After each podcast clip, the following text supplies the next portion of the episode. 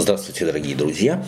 Мы опять приглашаем вас на очередную э, серию тем, посвященным, посвященных последнему времени, э, приметам, если они или нет их, э, ориентир христианина во время, считающееся последним, когда оно вообще началось, это последнее время, и целый ряд связанных с этой темой побочных, э, косвенных или прямых тем. Сегодня мы поговорим о любимом образе всех христиан, о так называемом вселенском конфликте. Давайте мы взглянем э, в, э, в Библию и посмотрим прежде всего для начала, э, что собой представляет последнее время, а потом перейдем к Э, книги Откровения, 12 глава, и посмотрим в Библии некоторые образы, привычные для нас, и что они на самом деле говорят. Во всяком случае, мы хотим э, сегодня исследовать исключительно только библейскому пониманию и трактовке этой темы, базируясь, э, понятно, на библейских текстах. Мы не обещаем исчерпывающих ответов, но некоторые намеки и некоторая собственно говоря, ракурс определенных тем мы, естественно, э, попробуем с Олегом дать. И я, Олег, тебя приветствую. Э, и мы начнем нашу тему. Давай для того, чтобы э, библейским можно было основать вот этот термин «последнее время», или, может быть, для начала, тебе что же приходится сталкиваться, как этот термин применяется верующими людьми в церквах, Э, и как он в истории э, да, определяется или позиционируется, что для верующих современных христиан в массе своей представляет собой последнее время. Ну, я бы сказал, что это да, время, время каких-то предстоящих скорбей угу. или скорби, как там правильно. Угу. То есть, в общем, тяжелое время. Причем, мне кажется, даже это не только у верующих. Это вообще как-то вот э, даже у людей неверующих, у них тоже есть понимание последнего времени. Mm-hmm. Это там экология уже на пределе, на пределе. ледники там таят, mm-hmm. э, мы mm-hmm. планету загубили, мы да. живем в последнее Солнечные время. вспышки усиливаются да, и да, так да, далее да, и тому да, подобное. Да. Технологический прогресс подошел к своему какому-то, так да. сказать, логическому да, да. границе, что и, будет дальше. И мы видим все чаще чаще и чаще э, вот э, Голливуд же, он, собственно говоря, как лакмусовая бумажка, да, да, откликается да, на запросы людей, общество. на страхи людей, общества, да. И мы видим вот эти фильмы, которые обыгрывается апокалипсис, да, что какие-то ковчеги создаются там или под землей, или там какие-то лодки супермодерные, да, где за большие деньги можно купить место. То есть эта тема, она э, всегда жареная. Mm-hmm. На ней всегда mm-hmm. можно хорошо заработать. Очень актуально. Да, да, да. Да, да. Интересно, что слово апокалипсис ведь на самом деле в его исконном смысле означает открытие э, объяснение mm. чего-то, да, то есть фактически то есть в библейском смысле катастрофы, в общем-то, абсолютно не связано. Общего, то есть да. из библейского контекста это успокоение. Если ты тебе что-то открывают, тебе что-то объясняют, то ты успокаиваешься. Mm-hmm. Это, собственно говоря, и, и книга, носящая название Апокалипсис, но его, так сказать, нагрузка, э, она всегда с ужасающими событиями связана. То есть нагрузка вот этого звучания mm-hmm. или употребления самого этого слова апокалиптически апокалиптические кони, апокалиптические да, да, да. события и так далее всегда связаны с какими-то страшными событиями. Эм, и забегая вперед, мы можем сказать э, и вообще слушателям нашим, что они могли, должны бы на самом деле, э, когда в суе употребляется этот термин, его несколько поправлять. Людей, снимая с них тоже вот это ожидание какого-то страха, которому подчас, который подчас является исключительно нагнетенным Э, и не имеет э, того основания, которое подводит под этот страх. Э, я предлагаю, давай прочитаем мы в первом послании Коринфянам, 10 глава, 11 стих. 1 Коринфянам 10 глава 11 стих. Если можешь, да. любезно прочитаем. Все это происходило с ними как образы, а описано в наставлении нам, достигшим последних веков. Кто достиг последних веков? Ну вот они... э, Коринфяне. Коринфяне. Апостол Павел идентифицируется с Коринфянами и говорит, мы достигли, ну вот написано для нас, нас, ради нас, уже достигших последних времен. По Библии Да. последнее время, когда наступило? Да, ну, Во времена апостола Павла. Да, да. А во, врем- во времена э, основания Каримской церкви. Что же делают сегодня христиане? То есть каждое поколение фактически считало свое время свое время последнее. последним. Или э, 1 Петра 1.20. Так, 1 Петра 1.20. Да. Так. Предназначенного еще прежде создания мира, но явившегося в последние времена для вас. Когда, о, чё- о ком идет речь? О Мессии, О Мессии, который да. предназначен прежде создания мира. И когда он явился? В последнее время. Да, да. Для кого? Для вас. Да. Мгм. Да, Олег. Я вообще хотел сказать, что э, вот, ну, мы уже, так сказать, не первый раз да, обсуждаем эту тему, и э, вот когда ты в какое-то время э, занимаешься этим вопросом и волей-неволей, так сказать, все больше и больше начинаешь ловить себя, что ты заложник был каких-то традиционных э, Взглядов. взглядов, представлений о последнем времени. Но э, когда вот мы имеем эту, как мне кажется, правильную привычку, всегда задаваться вопросом, хорошо, а какое же исконное значение? Совершенно верно, да. Оно Да, да, имело да. в себе. В принципе-то ведь не в принципе, а так и есть, что эм, библейские авторы это э, евреи. да, абсолютно. И для них, э, собственно, так эм, для них эм, самый центр всего и смысл всего это был приход Мессии. Абсолютно, да, То есть абсолютно. после прихода Мессии никто дальше ничего не видел. Абсолютно, да. И не должен был И не должен был видеть. целом. То есть, собственно Да. говоря, с приходом Мессии для них это вот новая эра и начиналась. Да. вот, как мы говорим, рай, Да. царство небесное. Да. Да. Сегодня мы уже схотологически делим, да. Да. что а, вот Иисус Христос это было запланировано, да, он тут агнец, а потом там еще вот будет и еще будет. Да, Да. да.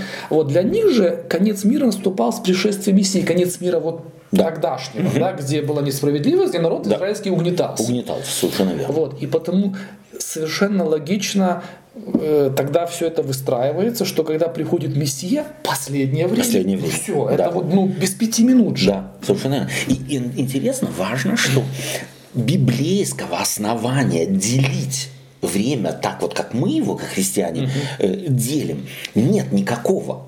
Мы увидим это несколько позже, когда и, э, мы э, поднимем вопрос, а что говорил Иисус Христос о том, что э, и как смотреть на некоторые э, вещи, связанные с последним временем. Я хочу э, с последним временем. Я хочу, чтобы еще четвертую главу, седьмой стих 1 Петра прочи- первого прочитать. Впрочем, близок всему конец. Итак, будьте благоразумны и бодрствуйте в молитвах. Близок всему конец.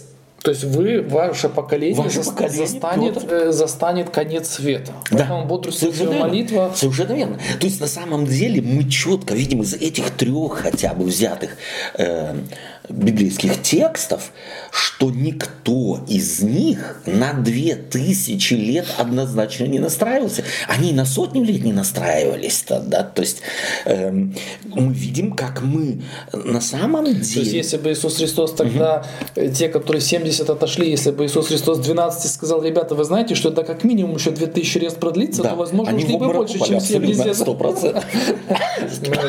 Сто процентов. То есть, э, и вот э, это является лишним доказательством того, что Бог на самом деле говорит с людьми на их языке в категориях их э, и рели- религиозных понятий, чтобы их не убить своими божественными перспективами. Наши, наши перспективы по сравнению с божественными перспективами это даже не точка.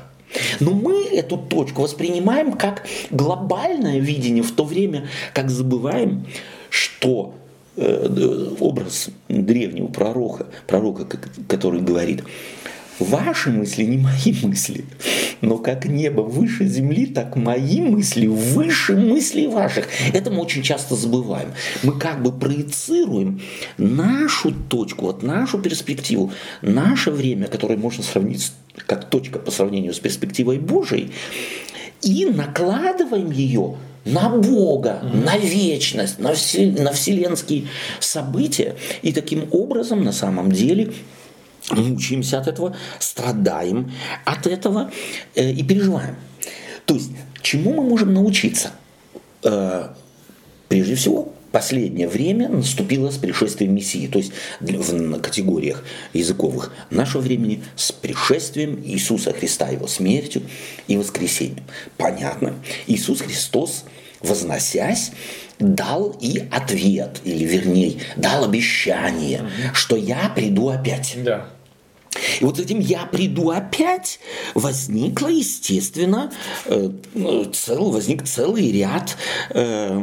То есть, когда кто-то обещает э, говорить «я приду», то совершенно логичный вопрос «когда?». Совершенно верно. Надо же высчитать тогда. Раз да. мне не сказали «когда», то надо самому додуматься. Самому додуматься. Либо спросить. Либо спросить. И вот в Матфея 24 глава, 25 глава, это, собственно говоря, эти главы всегда нужно читать вместе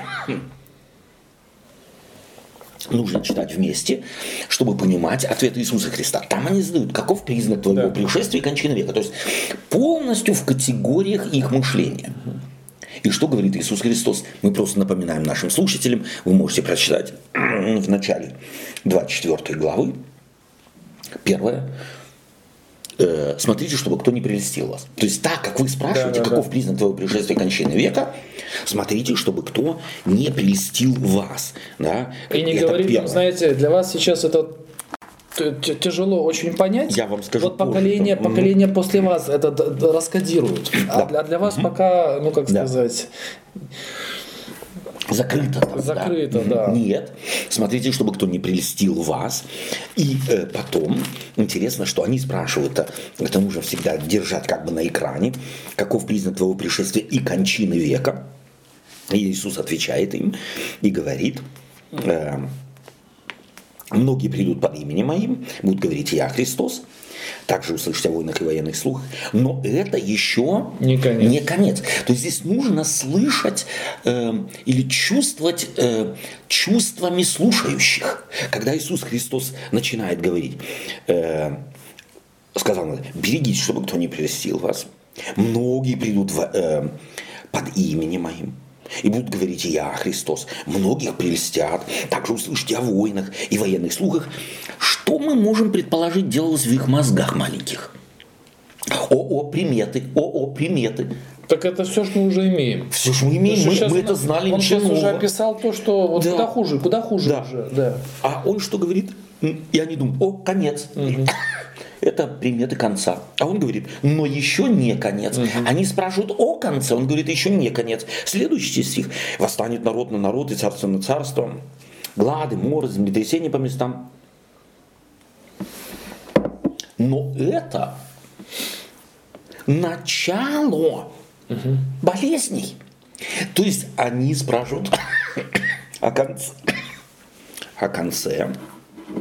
Иисус Христос не употребляет ни раз слово «конец». Угу.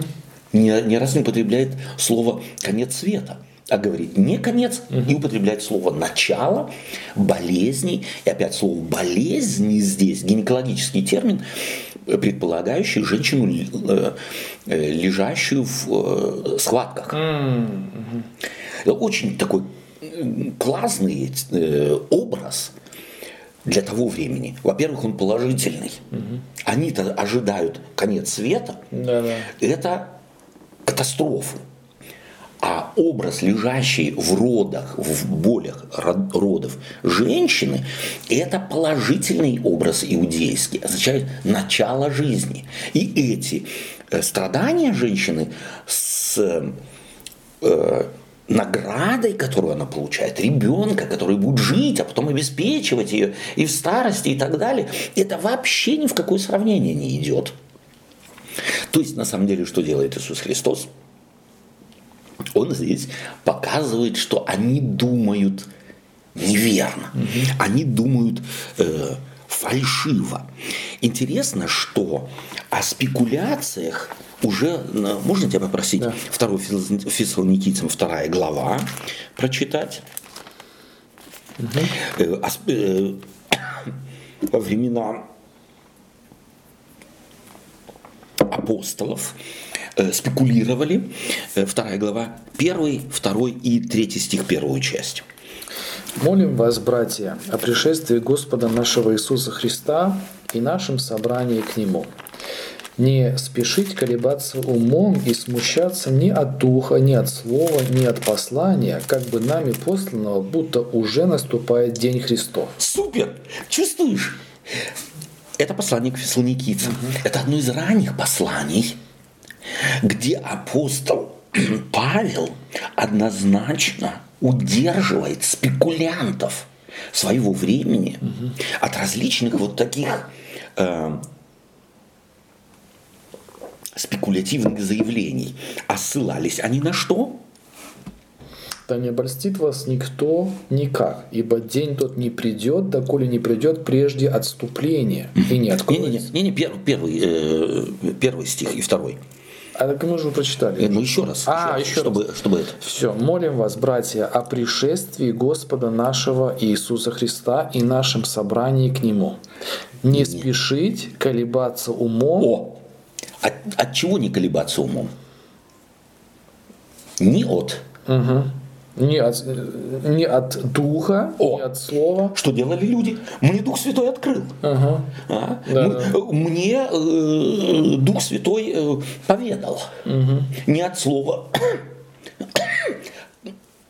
Как бы нами сказанного. Угу. То есть спекулировали-то и тогда. Мы слышали, апостол Павел сказал. Ну, да. Говорил он или нет, это другой вопрос. Угу. И апостол, явно до апостола Павла доходит, что их авторитет, апостольский авторитет используют для того, чтобы свои байки, угу. свои, э, так сказать, накрученные вещи, в, э, так сказать, втемяшить в церковь, и э, люди им следовали. И дальше нет послания, как бы нами посланного. Нет послания, как бы нами. А я читал, угу. а я читал от апостолов, будто как бы, ну, проверить невозможно было. Или... Да, да, да.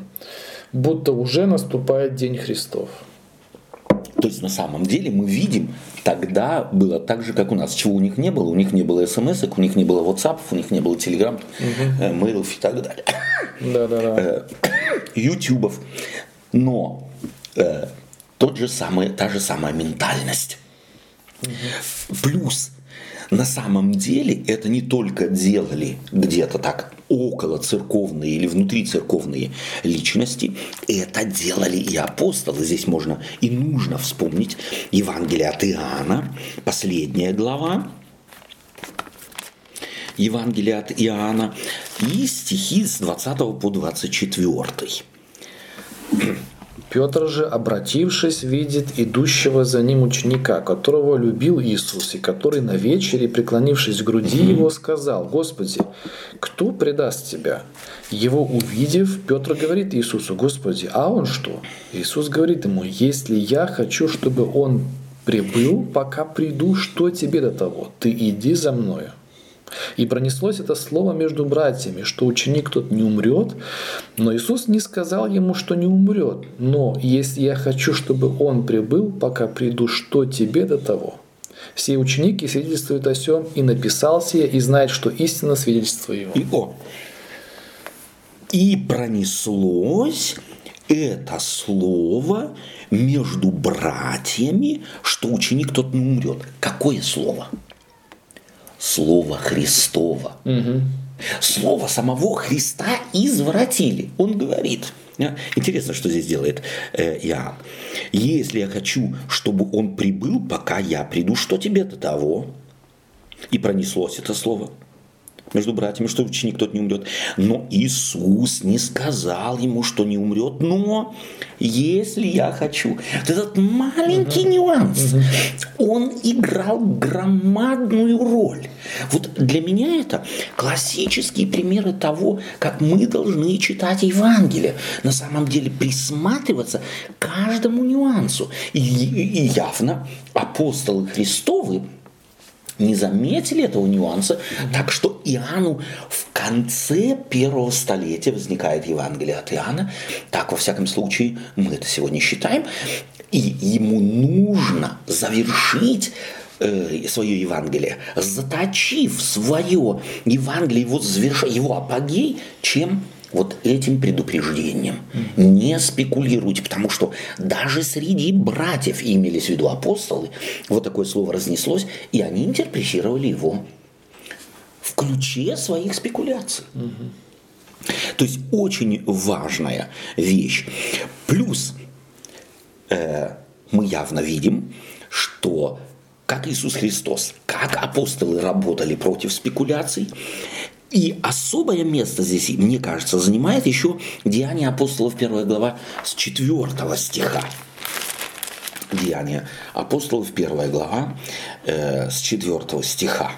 И собрав их, он повелел им, не отлучайтесь из Иерусалима, но ждите обещанного от Отца, о чем вы слышали от меня. Ибо Ян крестил водою, а вы через несколько дней после всего будете крещены Духом Святым. Посему они, сойдясь, спрашивали вот, его, вот, вот. говоря, не все ли время, Господи, восстанавливаешь ты царство Израиля? Ответ. Он же сказал им, не ваше дело знать времена или сроки, которые Отец положил в своей власти. Не ваше дело знать времена и сроки. Это как эхо должно постоянно во в каждом поколении э, на самом деле быть, э, так сказать, краеугольным камнем, отталкиваясь от которого мы интерпретируем мир, в котором мы живем. Не ваше время знать времена и сроки. И не спешите колебаться умом никакими байками, никакими спекуляциями, никакими теориями заговоров и так далее и тому подобное. Не спешите колебаться умом. Тогда это так было. И тогда э, спекули... спекулянты использовали самые сильные аргументы. Это Дух Святой, это ангелы, это послание апостолов. И так и сегодня самые сильные аргументы авторитетов, какого-то духовного откровения, особенного откровения, видения какого-то, лишь бы пропихнуть, прошу прощения, у слушателей свои да, идеи. Не, ну это так, на самом деле, это как строить мост вдоль реки. На этом же кормятся невероятно, да. невероятное множество людей. Да пусть не все финансово заинтересованы, но есть много других да. мотиваций, да. То есть вот ну убери вот эти слова, возьми всерьез, о чем Христос угу. говорит. Да. И, и что? И все, все и как и бы все. вот ну, и все. И тогда ты успокаиваешься. Дело, да, и тогда дело, ты успокаиваешься. Да. Тогда мир становится другим. Угу. Тогда тебе и вот в этом разница между первым пришествием и вторым пришествием Христом. Первое пришествие там ответственными, образно говоря, были верующие. Они должны были, он, Иисус Христос упрекает их, вы не узнали э, пришествия моего, да, вы не узнали час, час пришествия, то есть вы не узнали времени посещения, да, то есть верующие как бы становились если можно так сказать, э, пользующиеся преимуществами мессианского времени, как только узнавали в Мессии Мессию. Угу. А второе пришествие чем от, от, от, э, отличается от первого? Если там, э, так сказать, как бы ответственность лежит на, на церкви, на верующих людей, то второе, второе пришествие – Мессия узнает своих. Не они должны, потому что во втором пришествии мы по телеку узнаем. Нам не нужно спекулировать. Мы из масс-медиа узнаем, если пришествие будет, ибо э, пришествие будет как молния, восход... э, э, вспыхнувшая на западе, видно, э, которая видно бывает даже на востоке. То есть на самом деле нет необходимости спекулировать на предмет пришествия, ибо Мессия знает своих. Он никого не э, просмотрит или не, не проморгает. Да. да, видите, конечно, люди тут э, довольно-таки ловко извращаются, вот эти люди, которые пропагандируют да. вот этот э, образ э, апокалипсиса, угу, да? да. Они говорят, ну да, мы с этим согласны, высчитывать час пришествия Иисуса Христа, он не не велел нам. Но так как мы живем в последнее время, угу. да, вот, то нужно, нужно вот это духовное твое состояние должно соответствовать этому последнему времени, да, потому что ты не знаешь, да. когда этот час наступит, mm-hmm. да, mm-hmm. а потому ну, нужно соответствующим образом, так сказать, себя вот так готовить. Да. И ты знаешь, да. это ведь на самом деле по сути своей не, христианс... не по-христиански глупо, mm-hmm. ибо если бы приж... ведь логика обратная какая? Если пришествие не близко, то нам нужно жить, как мы живем. Ну да. А если оно близко, то тебе нужно подтянуться, тебе нужно да, то да, самое. Да. И вот интересно, если мы посмотрим просто в историю, э, вот эти спекуляции о скором пришествии особенным образом вспыхивают, начиная в 16 столетия. Вот даже о Лютере э, неизвестно, правда, это стопроцентная такая байка, которая о нем ходит, но она очень близка. Кстати, кстати Томас Мюнцер угу. свое восстание поднял именно в связи с чем? С различными видениями, с различными трактовкой. У них, интересно, на знамени была радуга, символ э, спасения из потопа. Угу. И они ожидали скорого пришествия Иисуса Христа. И когда они сошлись, так сказать, под Мюнстером на э, поле с, э, так сказать, э, регулярными войсками, то вдруг Томас Мюнцер увидел радугу. Mm. И встал перед... А они были все вооружены вилами и, три, и трезубцами. И он тут начал кричать «Бог с нами». И, Бог с нами. А там конница, понимаешь ты? И они начали спрашивать, слушай, может нам сдаться, чтобы не это самое. А он увидел радугу и встал перед ополчением своим, крестьяне в лаптях, э, и говорит им, Господь за нас. И всех порешили – конницу пустили и ничего не осталось. То есть вот так можно спекулировать. И люди идут на вот эти вот спекуляции. И здесь я хотел еще на один, как мне кажется, важный нюанс указать. Когда мы читаем эти тексты, то важно очень, э, Иисус говорит им, э, чтобы они э, не отлучались от Иерусалима, ждите обещанного от меня, ибо Иоанн крестил водою, а вы через несколько дней после сего будете крещены Духом Святым. А вот теперь нужно спросить, что в еврейских мозгах апостолов происходило? На какие ветхозаветные э, события и эти, эти слова Иисуса Христа для них были аллюзией. Ну да, когда Елисей, э, за ним это приехало это дело, вот. Когда Илья вознесся. Э, а, и да, да, да, когда да. Илья правильно вознесся. Духа вдвойне просит. Просит духа вдвойне. Да, а Илья, не, э, имевший тот дух, который он имел, который Елисей просит вдвойне, угу. он один, собственно говоря, э, был вызовом как для царя Ахава, как для Изавели, как для языческих да, этих сегодня всех. мы снимают вот эти, как они, комиксы на таких героев, да, что он там да, творит, да? да, да, да Настоящий mm-hmm. этот, как он, Марвел, да? Как mm-hmm. Совершенно верно. То, что он там это, да. Что он делает. А. И представь себе, Духом Святым. А. У них тут же образ Ильи. А образ Ильи ветхозаветний тут же мостиком перекидывался на Илью Нового Завета. Это кто был? Иоанн Креститель, Иоанн Креститель. который один в пустыне, собственно говоря, вызвал движение всего народа. В Библии говорится из, из Иерусалима, Самарии. И всей Иудеи шли к нему на Иордан креститься. Один человек, крещенный Духом Святым. А что если одиннадцать? И у каждого из них будет по ученику. Вот что было причиной вопроса. Не в сие ли время, Господи, восстановишь ли царство Израилю?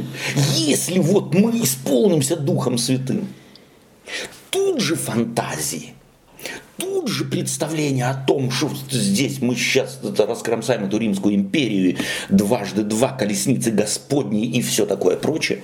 Ответ Христов – ну, ну, знаете, вообще интересно, что Иисус Христос вот-вот уже это... Эм, вознесется. Вознесется. Да. И такое ощущение, что все эти три года шел об стенку горохом. Абсолютно. Вот до них по этим словам вообще да ничего, они ничего не поняли. Они... Вот вообще, как, как, как будто не знаю, да? Да.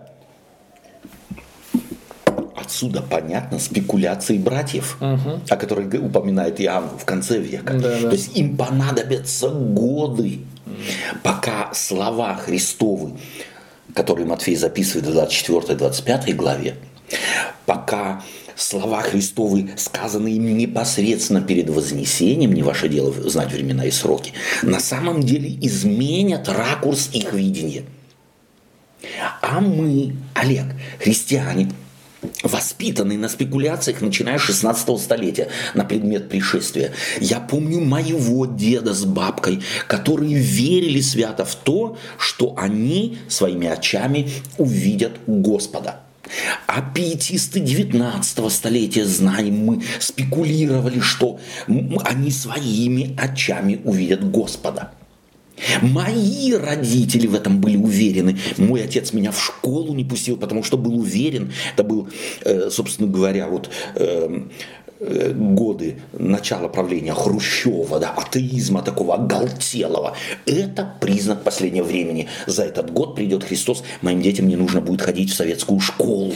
Вот да. не спекуляция. И, кстати, к подтверждению вашим словам, мы это также можем наблюдать что вот эти так э, называемые попытки эм, развивающихся западных стран насадить демократию, угу. они потерпели, особенно вот в восточных странах, да, вот э, они фиаско, фи, они, да, потому что э, то есть это как бы такой, возможно, не до конца был еще изучен вот этот феномен, что культура определяет мышление да. человека. Невозможно да. просто, да, вот... Э, Взять и насадить чуждое что-то. Насадить, да? пусть даже это 33 раза будет правильно. И лучше. И лучше. Для всех. Но пока люди сами это да. не поймут, а для того, чтобы они сами поняли, возможно, нужно, чтобы несколько поколений сменилось. Именно так. При идеальных условиях, еще да. скажем так. Да. Плюс, э, если ты посмотришь на... Э, сейчас, коль скоро ты говоришь об изменении на самом деле мышления, да это должно измениться не только, ну как сказать, политическая э, там элита, это должны измениться школы, да. начиная с детского сада, да. университеты. Да. Везде должны люди проповедовать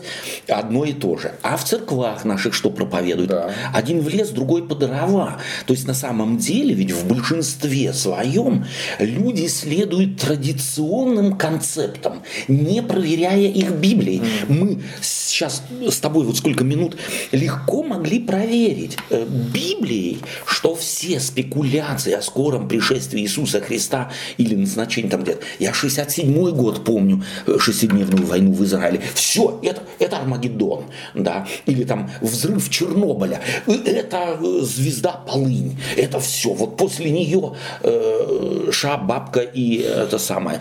Или буря в пустыне с Ираком. Все это. Сколько этих спекуляций только на моей короткой жизни. А если посмотреть в историю, вплоть до 16 столетия, их было десятки сотен. И люди свято верили, продавали имения, не пахали, не работали, только мылись, чистились и ждали пришествия. И стали посмешищем, посмешищем. А сидель, сидельцы пермские, кажется, да, пермские сидельцы несколько лет тому назад, да, где целая группа с детьми залезли в какой-то, э, так сказать, в какую-то пещеру, замуровались. Полиции пришлось спасать детей, только потому что они высчитали, придет Господь. Я недавно э, узнал новую э, мульку в 2019 году, э, там май месяц где-то, я не помню сейчас дату, э, великий пророк Америки объявил, что придет Христос. Высчитал 100%. Все остальное спекуляция. Вот я, вот, вот я, я знаю, да, мне открыли э, Дух Святой и ангелы и так далее. Да, вот.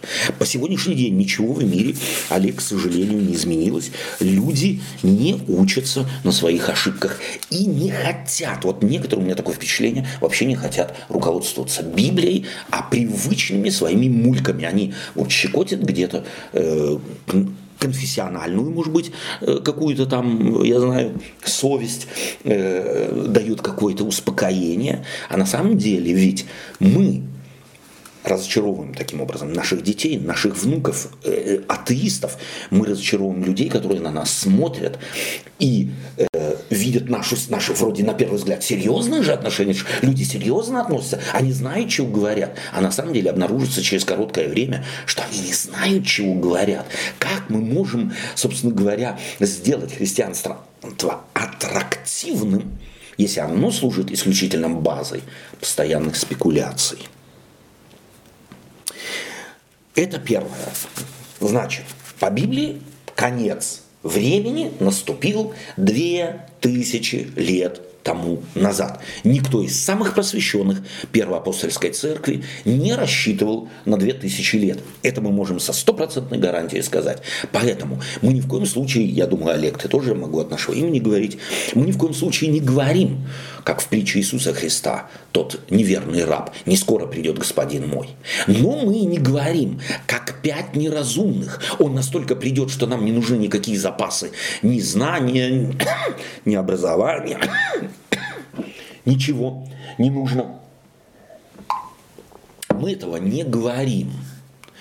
Мы еще сегодня вернемся к этой э, притче о талантах. Мы говорим о том, что нам нужно трудиться, заниматься нормально, исполнением нормальной ответственности наших, нашего призвания в этом мире. Давай мы еще теперь э, попробуем посвятить какое-то время. Здесь мы, скорее всего, дорогие друзья, сможем только урывками кое-какие темы э, объяснить.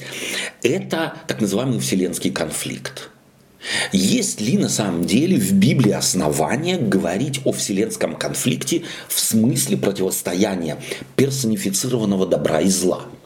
Э, давай мы посмотрим традиционные тексты, которые нам предлагают, э, которые ложатся в основу вот этого, э, на самом деле, дуалистического миропонимания, где... Я прошу прощения где в концепции христиан Богу как бы создан антипод – он, правда, не такой сильный, но настолько сильный, что 6 тысяч лет держит Вселенную в напряжении. И Господь борется с ним 6 тысяч лет, Олег, э, победить не может. Это Творец? Это всемогущий или маломогущий, или меньше могущий, чем Библия его представляет? И на самом деле Здесь нужно нам проверить вот эти концепты, на самом деле является ли, имеем ли мы в Библии основания э, говорить о некоем вселенском, дуалистическом миропонимании противопоставления Бога и сатаны, сатаны и Бога. Давай мы прочитаем для начала Исаю 14 главу,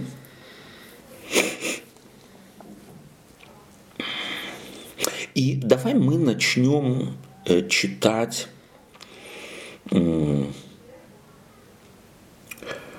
да, с первого стиха. Близко время его, и не замедлят дни его, ибо помилует Господь Иакова, и снова возлюбит Израиля, и поселит их на земле их, и присоединятся к ним иноземцы, и прилепятся к дому Иакова. И возьмут их народы и приведут на место их, и дом Израиля усвоит их себе на земле Господней рабами и рабынями, и возьмет в плен пленивших его, и будет господствовать над угнетателями своими. И будет в тот день, когда Господь устроит тебя от скорби твоей и от страха, и от тяжкого рабства, которому ты порабощен был. Ты произнесешь победную песнь на царя Вавилонского и скажешь, как не стало мучителя, пресеклось грабительство. Стоп. И теперь э, мы просто, э, экономим время, да. стих 15 и 16. «Но ты не свержен в ад, в глубины преисподней. Видящие тебя всматриваются в тебя, размышляют о тебе. Тот ли этот человек, который колебал землю, потрясал царство?» Угу. 18, 17 и 18. Вселенную сделал пустыню и разрушал города ее, пленников своих не отпускал домой. Все цари народов, все лежат с честью, каждый в своей усыпальнице. А ты повержен вне, вне гробницы своей, как презренная дверь, как одежда убитых, сраженных мечом, которых отпускают в каменные рвы. Ты как попираемый труп. И ты, ты как по пирамидру. А теперь 12, 13 и 14 стихи. «Как упал ты с неба, Деница сын Зари, разбился о землю попиравший народы, а говорил в сердце своем, взойду на небо, выше звезд Божьих вознесу престол мой, и сяду на горе в сонме богов, на краю севера». То есть, если взять 12, 13, 14 стих, из него что можно сделать? А так просто никто, конечно, никогда не читает. Однозначно.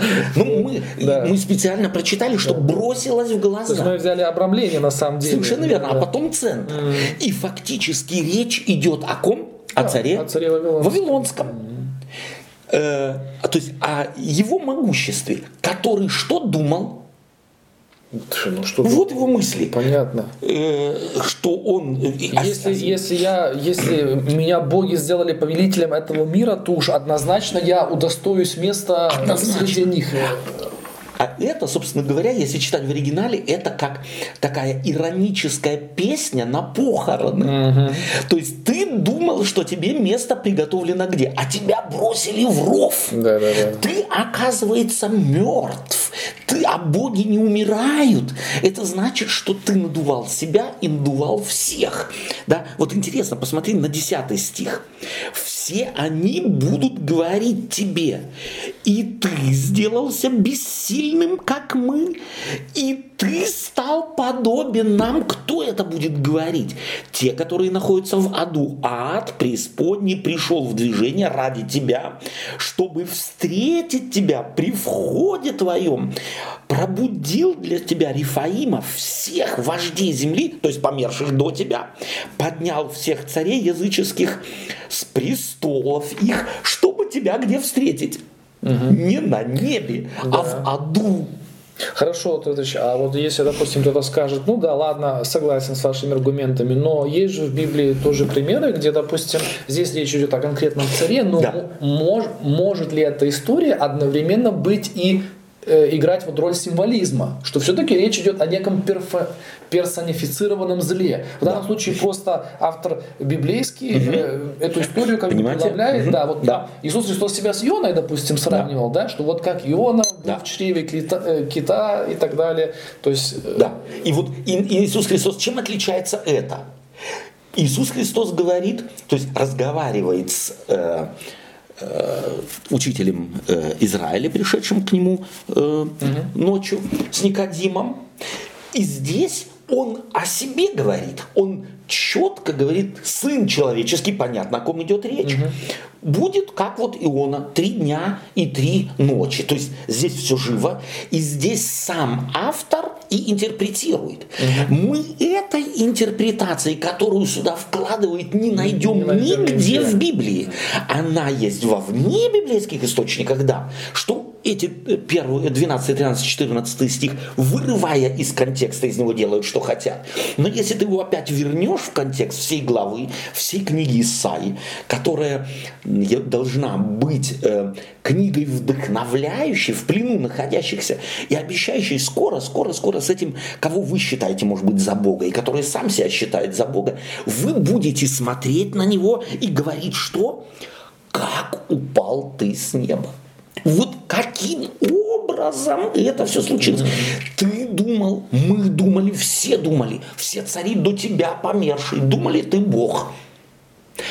А потом тебя где встретили? Ну, в аду. Тебя даже в яму бросили, тебя не с великими царями, царями положили. положили, а тебя бросили в яму, как ненужный мусор. Здесь ты никак из этого текста не сделаешь демонологический концепт. При всем желании. Почему? Потому что в Библии отсутствуют демонологические концепты. Мы их нигде собственно говоря. Да, и вообще здесь как-то, э, честно говоря, действительно, э, как-то положение не совсем такое, вот этот э, ден, демонологический да. образ, который угу. обыгрывается многими христианами, да. Э, он занимает такое вот, ну что ли, привилегированное положение, да, то есть он командует, он князь мира сего. Совершенно верно.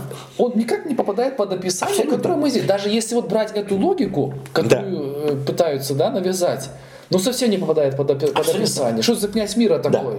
Да. Давай мы обратимся ко второму подобному тексту, записанному у Языкиля глава 28. Угу. И для начала прочитаем опять именно в, в этой последовательности, да. 11, с 11 по 19 стих. «И было ко мне слово Господне, Сын человеческий, плачь о царе Тирском, и скажи ему, так говорит Господь Бог, ты печать совершенства, полнота мудрости и венец красоты. Ты находился в Едеме в саду Божьем, твои одежды были украшены всякими драгоценными камнями. Рубин, топаз и алмаз – хризолит, аникс, яспис, сапфир, карбункул и изумруд и золото – все искусно усаженное у тебя в гнездышках и нанизанное на тебе, приготовлено было в день сотворения твоего. Ты был помазанным херувимом, чтобы осенять. Я поставил тебя на то, чтобы ты был на святой горе Божьей, ходил среди огнистых камней. Ты совершенен был в путях твоих со дня сотворения твоего, доколе не нашлось в тебе беззакония. От обширности торговли твоей внутреннее твое исполнилось неправдой, правды ты согрешил, и я не свергнул тебя, как нечистот из горы Божией, изгнал тебя, херувим осеняющий, из среди огнистых камней. От красоты твоей возгордилось сердце твое, от тщеславия твоего ты погубил мудрость твою. Зато я повергну тебя на землю, перед царями отдам тебя на позор. Множеством беззаконий твоих в неправедной торговле твоей ты осквернил святилище твои, и я извлеку из среды тебя огонь, который и пожрет тебя, и я превращу обращу тебя в пепел на земле пред глазами всех, видящих тебя». И 19 стих. «Все, знавшие тебя среди народов, изумятся о тебе, ты сделаешься ужасом, и не будет тебя вовеки». Вот. Вопрос. Этот текст что делает из него христианская традиция? Ну да. Вот Демонологический да, концепт. Да, да. Почему? Потому что употребляется слово херувим, да, гора Божия, да, осеняющий, осеняющий и так далее. Эдем и так далее. Да. Да. То есть мы должны помнить, и мы только поймем на самом деле, о чем идет речь, если начнем читать, начнем читать первые пять стихов в 28 главе. Так, первые пять. «И было ко мне слово Господне, Сын человеческий, скажи начальствующему в тире...» Можно я твой стакан заберу? Да, конечно.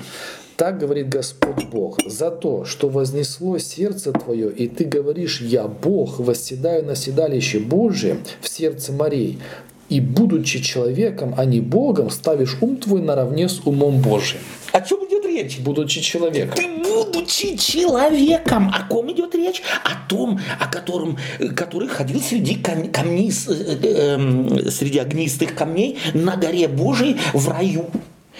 Он был сатаной, ну, демонологическим. вот таким... А, опять же, я, э, те, которые э, э, придерживаются вот этой теории, что я могу вольно любую историю взять и натянуть ее на свои концепции, на свои концепции то есть да. совершает грубейшую ошибку. Абсолютно. Да. То есть мы можем проверить, о чем идет речь. Ты, будучи человеком, не ангелом, не херувимом, это, собственно говоря, опять-таки, вот это, начиная с 11 особенно 12 стих, это на самом деле э, вот этот, э, такая ироническая песня, где воспевается то, что думал о себе этот человек – настолько вознесся, что он действительно всерьез считал, что он бессмертен, что может делать, что хочет, и позволял себе всякие пакости. Почему? Безнаказан. Я царь, я бог, я воинский начальник. А Господь открывает Иезекиилю. И это, собственно говоря, э, это пророчество ведь не царю Кирскому. Но, Тирскому. И когда да. Иисус Христос рассказывает притчу вот этом богаче, это же тот, тот же стиль иронический, да, где он сначала озвучивает мысли богача, да, а потом да, говорит, да, чем да. ты закончишь. Совершенно верно. Да? То есть дает нам возможность заглянуть в сердце. Mm. И здесь, через эту песню, ироническую песню, Господь через Иезекииля дает возможность заглянуть в сердце того, кто был тираном для народа израильского и показывает, то есть на самом деле здесь ты при всем желании ничего не сделаешь из этого текста большего. Стих 6, если можно. Зато так говорит Господь Бог, так как ты ум твой ставишь наравне с умом Божьим, Давай остановимся. За то, что ты ставишь твой ум, какой? Человеческий. На, на, какой, на какой уровень ты возносишь его? С умом на уровень Божий. И здесь становится понятным что вот эти 12, 13, 14, 15 стихи, это стихи его мыслей. Я ходил среди огнистых камней, я был в раю Божиим, я делал, что хотел, я был херувим осеняющий, я по праву Не, ну, это же, ну, имеется в виду так вот, сейчас, да, автор этой книги э, нам озвучивает его это, ну да. это же полнейший шизофр... Э, шизофрения. Шизофрения, то, что да. он несет там, да. да, это же надо в это верить самому, чтобы такое нести. А, сколько сегодня да? таких людей, mm-hmm. дай человеку власть, и он начинает думать о себе Бог весь что, mm-hmm. дай ему еще денег, да, и дай ему каждый день, э, так сказать, э, э челядь, которая ему которая будет, петь восхваля, хвалебные песни, mm-hmm. под, поддакивать mm-hmm. э, в, на, на каждый его шаг. А теперь с 7 по 9 стихи интересно. Вот я приведу на тебя иноземцев, лютейших из народов, и они обнажат... Вот можно на сатану иноземцев привести, лютейших народов, и дальше? Люд... Вот, кстати, да, интересно, что почему тогда вот эти люди, которые берут, вырывают из контекста этот образ и берут его, натягивают на свои концепции, почему они тогда не последовательны? Потому что это невыгодно. Да? Ты знаешь, хотя вот просто забегая да. вперед, хочу сказать, я mm-hmm. буквально недавно с коллегами э, сидел с кое-какими, ну и делился. Ну, вот то есть, извините, предмет. сейчас да, не забудьте да, мысль да. То есть, хорошо, вы начали перекладывать вот этого царя да. на демона персонифицированного. Да. Ну так давайте же дальше тогда свою Делайте, развивайте. Да. да, вот здесь написано, что на, на него иноземцев Бог привел. Совершенно верно. кто на него тогда напал? Абсолютно. На этом заканчивается. Да, все заканчивается заканчивается, ты упираешься в тупик, из которого ты выйти не можешь. Следовательно, тебе нужно оставить свою концепцию и ее подчинить принципам Библии, библейским высказываниям. Угу. И я говорю об этом, Да-да. а один коллега мне говорит, слушай, вот аргумент, вот только его услышишь. Тогда рушится вся наша догматика. Естественно, ну так Олег, есть, да. я ему говорю, да, если вся наша догматика рушится, если из нее забрать демонологию, да. то на чем она построена? На Христе или на демоне? Так, Понятно. Понятно. Другие же, другой же аргумент другого. Если бы ты видел, что я видел, там, вот, э, проявление демонов. Откуда ты знаешь, чего я видел? Да. Понимаешь? И вот этот аргумент, чего я видел, ты забываешь, что ты через все, что ты видишь, пропускаешь через мы, очки твоей теологии. Мы читали, апостол Павел пишет, что ни слово, ни О, дух, ни ангел. не доверяй, не доверяй тому, что да. ты даже видишь и что тебе снится. Абсолютно. Как, с каких это пор критер... мой мозг грешный стал критерием э, в этой последней инстанции, да. Да? что истина, что Именно так. Прости, что я да. тебя перебил. Угу. Восьмой, девятый, седьмой до конца. Вот я приведу на да, иноземцев, лютейших из народов, и они обнажат мечи свои против красы твоей мудрости и помрачат блеск твой, не изведут тебя в могилу и умрешь в сердце морей смертью убитых. Кто может говорить о сатане так, о космической, духовной личности, да, да, которую да, да. мы пропагандируем в церквах среди верующих людей? Угу. Как могут они от народов, которые а, свои мечи, а, так сказать, э, да, да, да, да. против него э, жить обнажат. И не, говорим, ведут... не, не говорим ли мы, что наша брань против, э, не, не против, против, против угу. крови и плоти, да? Так, э, а как? Так, подожди, так все-таки можно или не можно меч обнажить против Совершенно него? верно, да? да. То есть, на самом деле, мы видим, что... Ну, и до, до девятого пройти до конца. Скажешь ли тогда перед твоим убийцей, я Бог? О! Скажешь ли ты тогда, кто тот, о котором говорится... Типа ты, мол, против кого вышел? Я же Бог. Я же Бог. Скажешь, сможешь сказать, когда тебя начнут казнить. Да, вот да. скажи тогда, я Бог. Угу. Да? Тогда как в руке поражающего тебя ты будешь человек, а не Бог. О!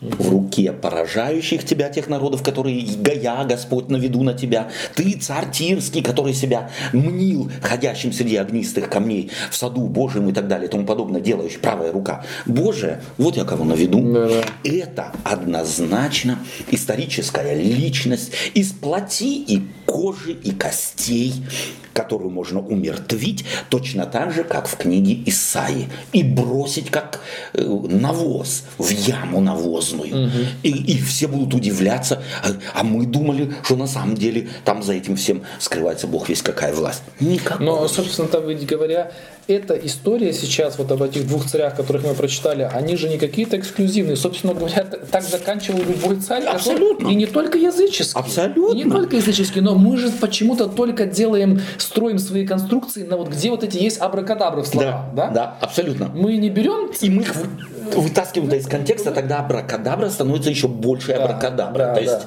да, да, она да, как да. бы поддерживает наши, mm. наши взгляды. Да.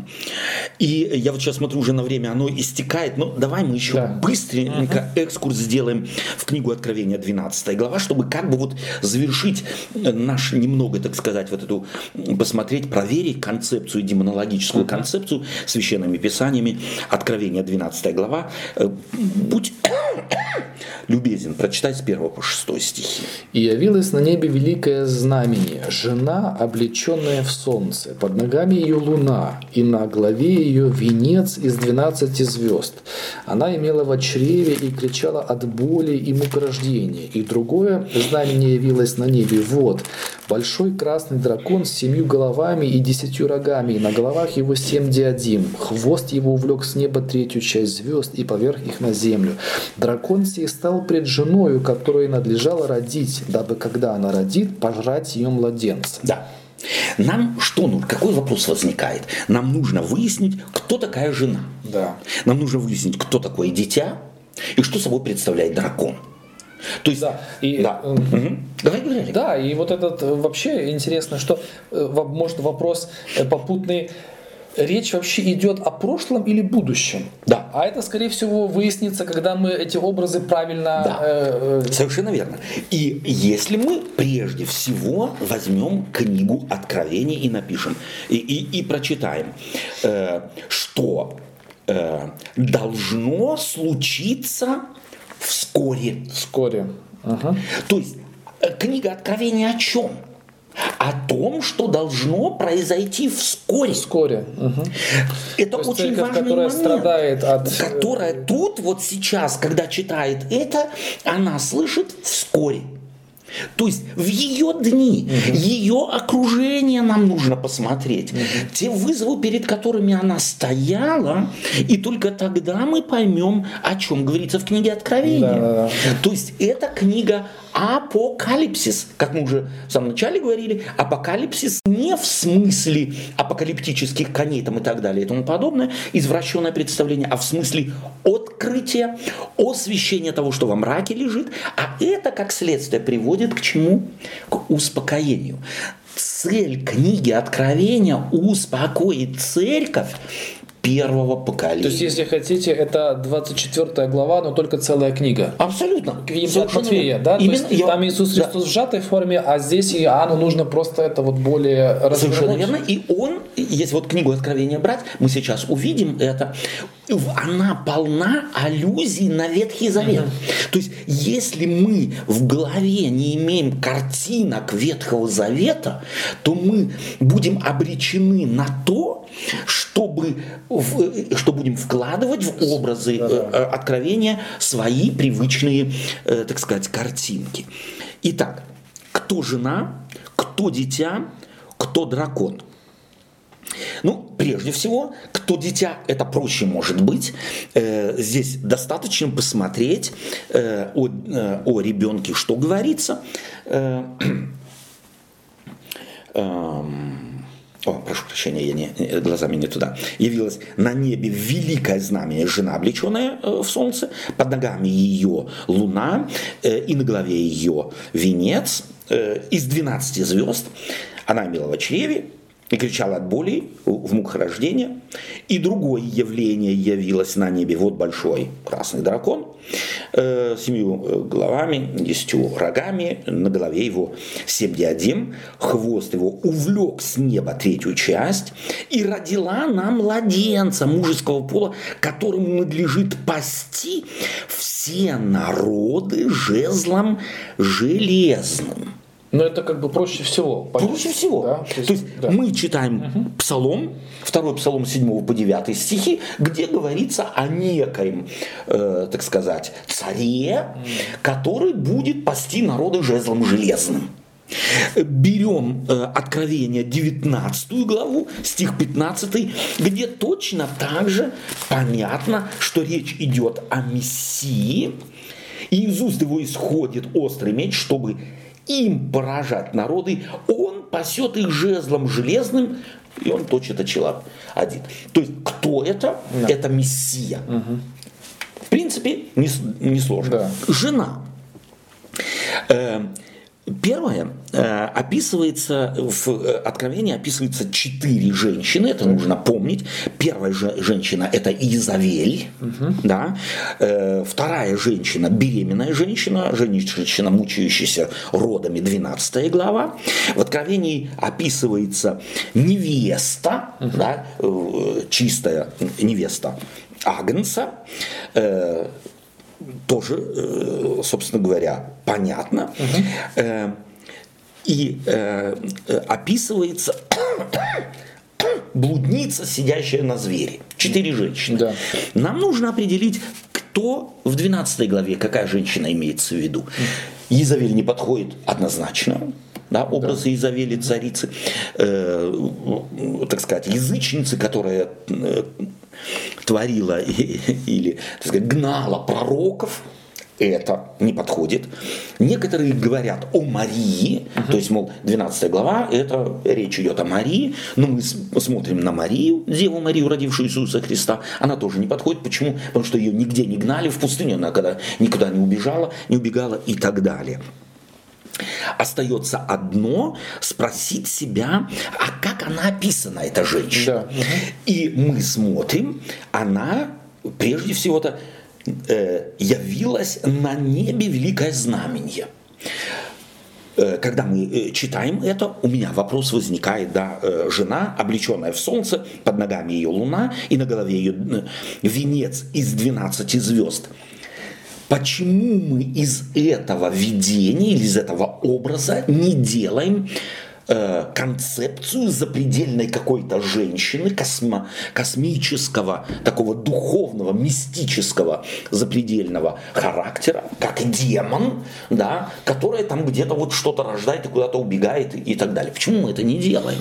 Потому что нет такой концепции. Нет концепции. Она не встраивается в существующее никак. В Библии ты ее никак да, да. не обоснуешь. И вот интересно, если мы начнем э, так сказать, э, искать в Библии, то мы найдем. Здесь нужно на самом деле просто остановиться на, прежде всего на одной вещи. Где мы в Библии встречаем Солнце, Луну и 12 звезд?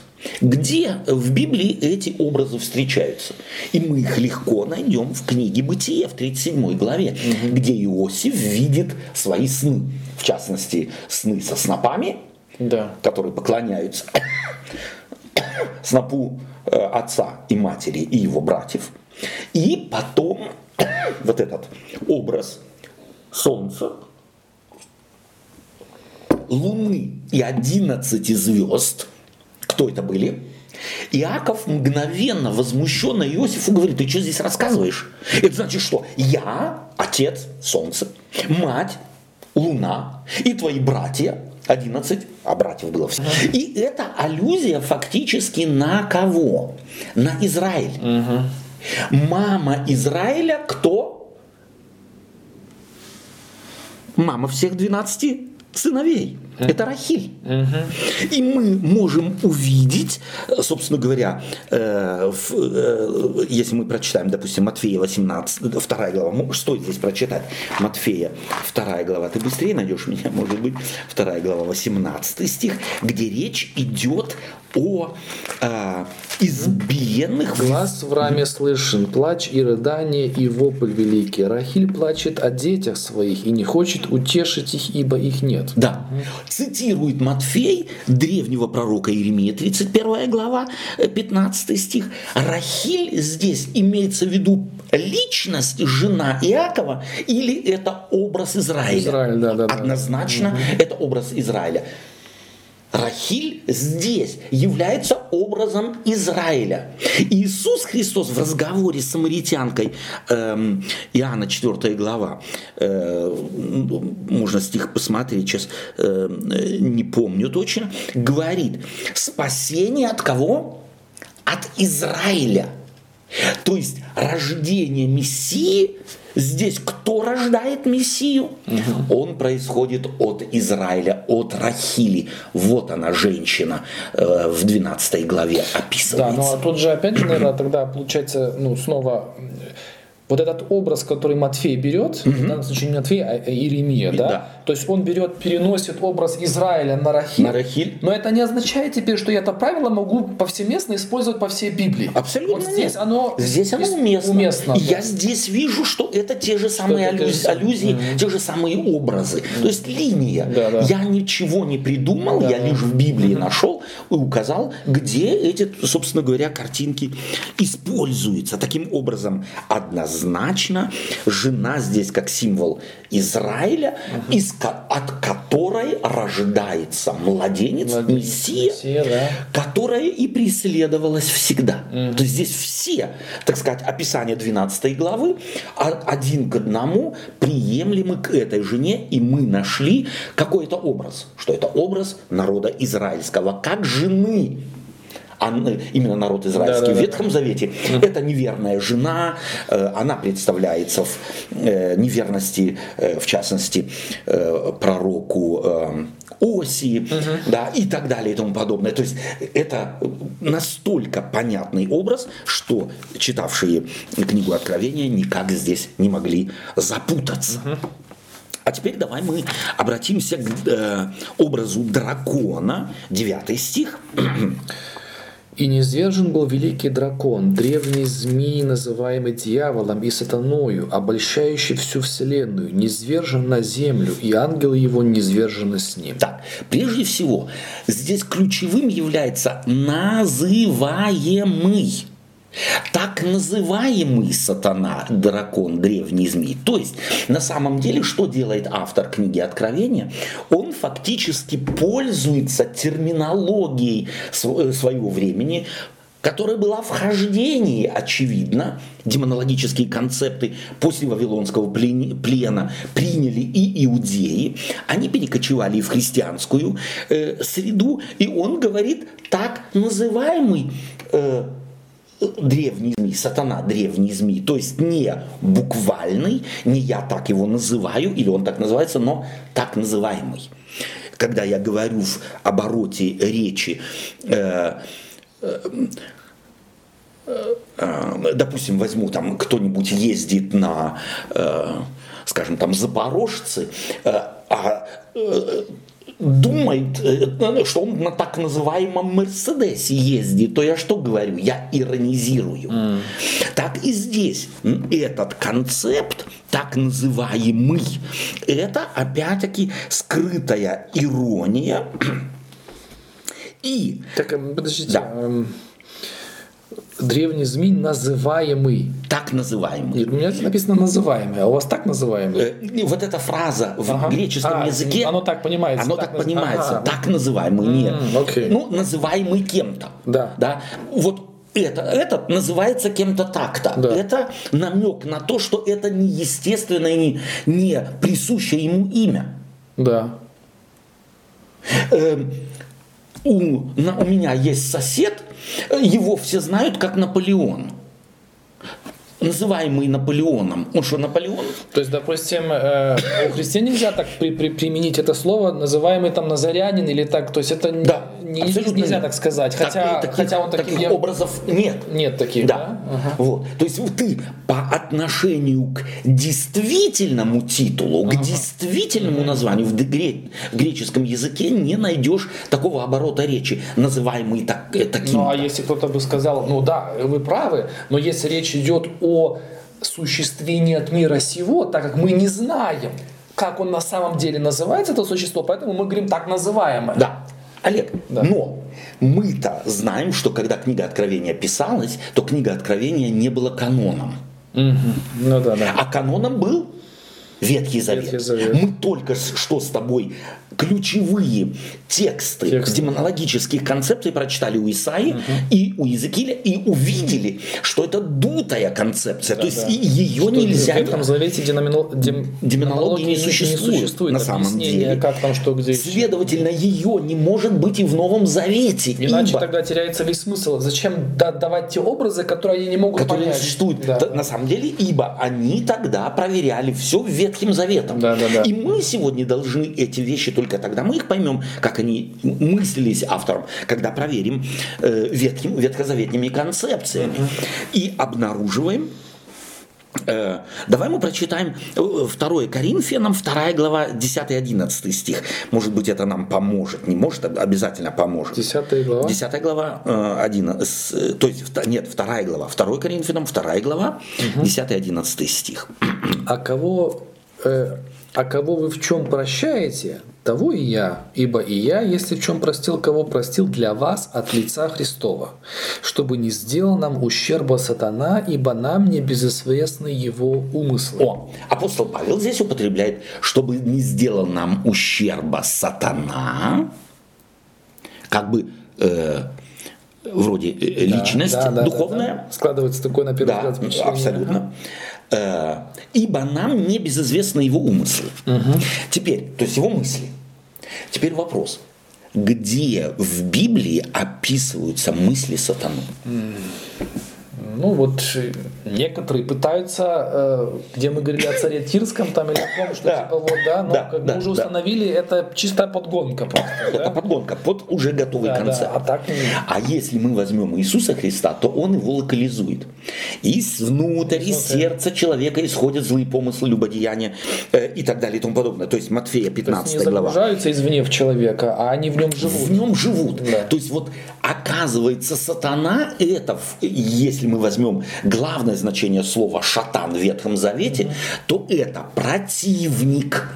И Бог может быть шатаном, то есть он стал противником Израилю. Да. То есть это нарицательный образ прежде всего от глагольного существительного, означающего, что что-то может быть э, препятствием, что-то может э, восприниматься как сопротивление, но никогда это, или очень редко в Ветхом Завете, всего три раза, а, идентифицируется с личностью, а в основном исключительно это отглагольное существительное, а, указывающее на некие э, внутри человека, или внутри личности, или внутри народа возникающее сопротивление. То есть как вот с мудростью в притчах. Совершенно верно. подобие, Да. Как женщина, которая ходит по площади и зовет и так далее. Никто из этого не делает, так сказать, эм, э, концепцию мудрости как персоны, персонифицированная космическая какая-то мудрость, которая где-то ходит, зовет Да, да, э, э, да. к доброму, а это злая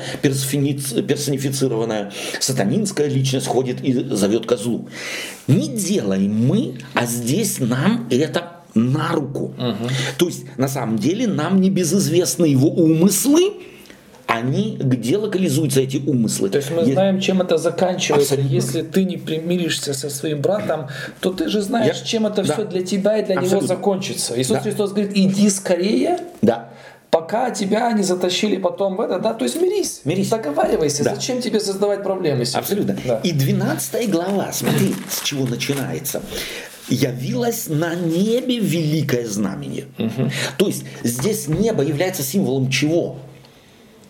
Не какого-то космического Не или космического. закосмического пространства, а некоего наблюдаемого всеми процесса, Процесса. в частности этой жены. То есть Израиль это открыто происходило в течение истории, как небо. Ты смотришь, там ничего, ты, ты в лесу можешь что-то скрыть, на поле можешь во враге скрыть, а Окей, окей. небо это открытое пространство. Да, да, да. То есть ты можешь наблюдать историю Израиля, и ты видишь вот эти процессы.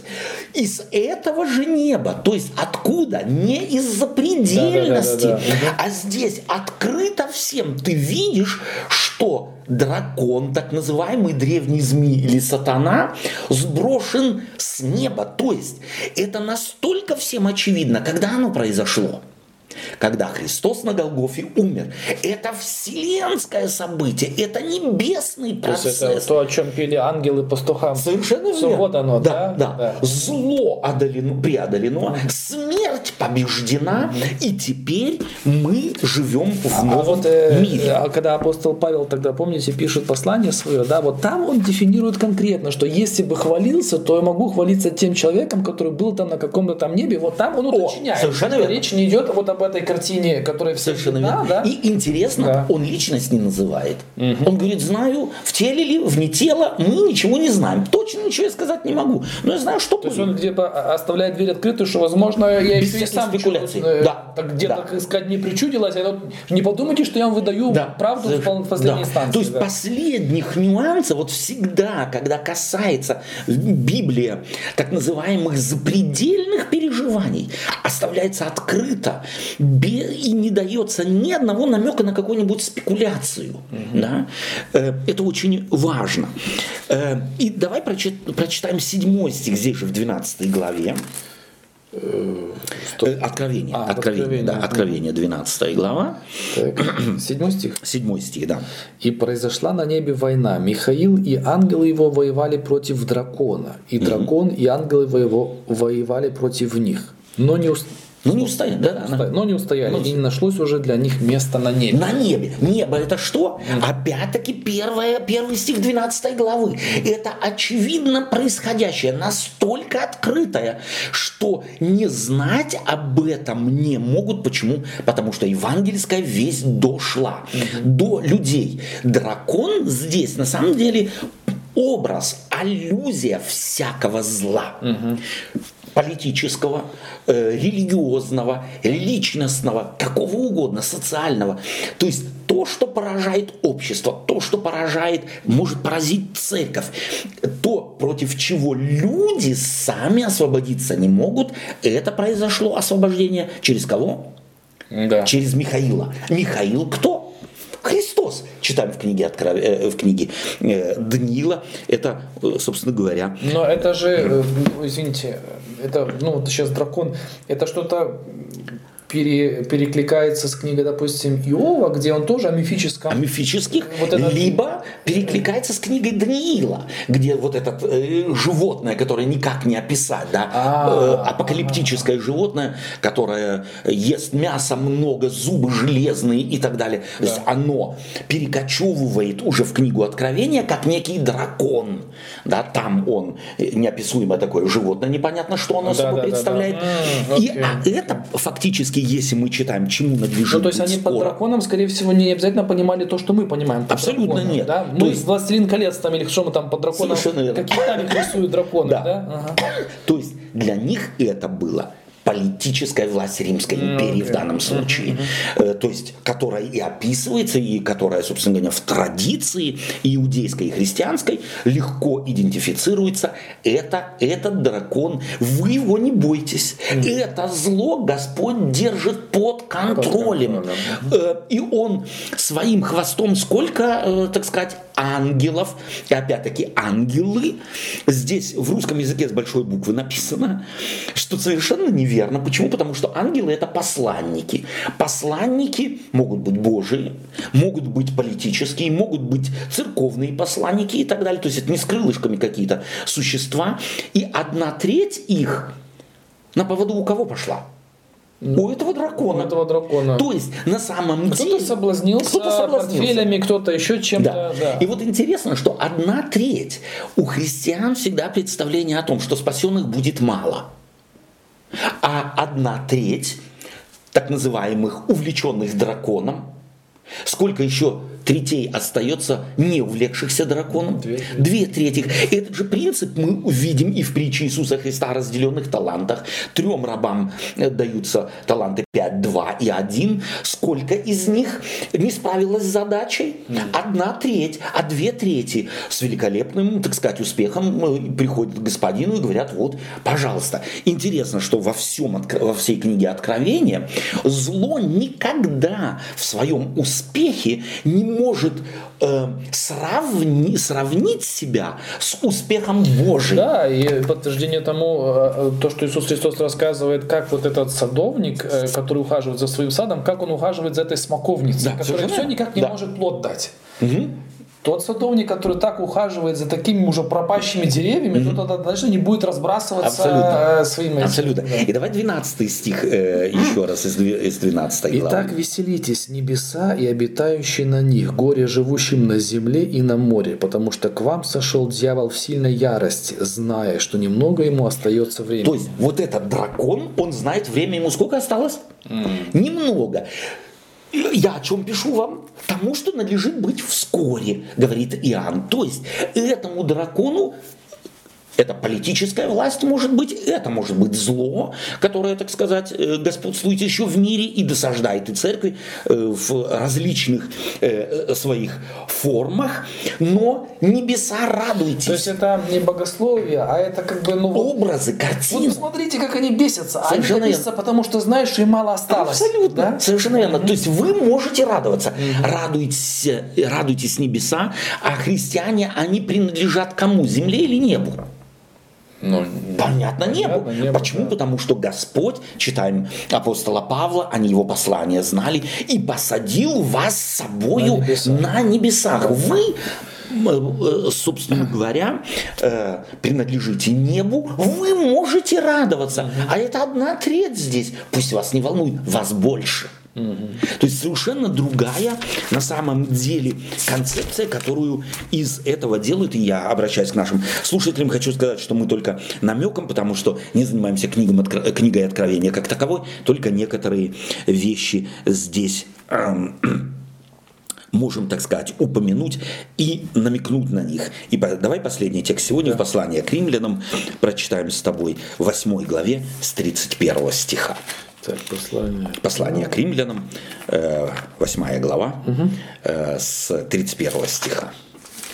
Что же сказать на это? Если Бог за нас, кто против нас? О, что Откровение показывает нам? Угу. Господь за нас.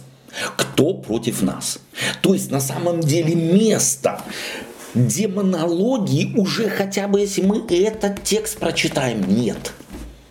Нет ей места. Да. Если Господь за нас, если могущественнейшая власть на небе за нас, кого нам бояться? Да, да, да, да. Следующий стих. 32. То, э, тот, который сына своего не пощадил, но предал его за всех нас, как с ним не дарует нам и всего. О, как? Тот, кто самое дорогое отдал. Угу. Не даст второстепенное, третьестепенное, четвертостепенное. Кто будет обвинять избранных Божьих? Бог оправдывает их. Если Бог оправдывает, то какой сатана, какой демон, где кто нам может помешать? Кто нас может оторвать от любви Божией? Mm. И 34 стих. Кто осуждает? Христос Иисус умер, но и воскрес. Он и одесную Бога, Он и ходатайствует за нас. Кто может ему перечить? Ходатайствует за нас, это в смысле, что он не постоянно печется о нас. Печется, печется да. о нас, да. И, и если мы согрешили, то он mm. ходатайствует. Он как бы, вот это слово ходатайствовать означает, э, ну, образ опять-таки, э, Господь Иисус Христос на нашей стороне за нас. Он наш mm. представитель, он говорит, прими его. Да, то есть это вот тот поручитель, который поручается за кого-то. Mm-hmm. Кто осуждает? Христос умер, но и воскрес. Он одесную Бога. Не сатана, ни демон, ни власти, ни силы. И дальше. Кто отлучит нас от любви Божьей? Скорбь или теснота, или гонение, или голод, или нагота, или опасность, или меч, как написано. Да. Вот из этих всех здесь теснота, гонение, голод, нагота, опасность, меч можно сделать персоны запредельные, космические. Нет, конечно. Но как только слово сатана мы видим, мгновенно у нас наши языческие представления, которые насаждены в церкви э, и управляют нашими мозгами. То есть мы на самом деле Библию читаем постоянно криво, не научены, будучи не научены, проверять наши все концепты в Священном Писании. Олег, Да. Спасибо тебе. Спасибо Мы вам. подошли к концу, время наше э, поджимает нас. Что берем с собой, в общем-то, в целом? Я думаю, что нам нужно эм, ну вот, э, созреть наконец-то до понимания того, что на самом деле э, тот вселенский конфликт, о, о котором многие или некоторые, скажем так, э, говорят и его пропагандируют, он на самом деле только в головах у этих людей. На самом деле нет никакого вселенского конфликта. Есть спасенный мир Да. Божий, И если конфликт есть, то он вот здесь. то он вот здесь, Да. потому что из сердца, из, сердца конфликты исходят, другими словами, Да. да. мы говорим современным языком. Да. Вот, и эм, да, поэтому э, то, о чем мы вот эти тексты особенно читали, что, собственно говоря, пророки, что апостол Ян, они направлены на то, чтобы народ Божий утешить, Утешить, утешить и успокоить. показать, нет никаких поводов для паники. Абсолютно. То, что вокруг вас происходит, это не что-то, что сегодня появилось. Да. А пусть это вас ни в коем случае не собьет С от- пути. С пути. Да. И, Да. и надежду нет. И надежду нет Да. вперед. Спасибо. Дорогие друзья, спасибо вам. Я только могу присоединиться к словам а, Олега и призвать вас и нас, естественно, тоже не э, так сказать, не увлекаться какими-то теориями, которые с Библией ничем- не имеют ничего общего и, как правило, лишают нас надежды, лишают нас покоя, лишают нас мира. Когда какие-то концепции, какие-то проповеди, какие-то темы достигают ваших ушей, а вы после них теряете мир, надежду и теряете радость, то тогда вы уже знаете, это не Евангелие Христова. Давай, даруй вам Господь мудрость и мне всегда, и Олегу, конечно, нам с вами, всегда уметь отделять мрачное от светлого. И свет дара Господня никогда не, не позволять нам забрать и не заменять его на мрак безнадежности. Всего доброго вам и храни вас Господь. До свидания. До следующего раза.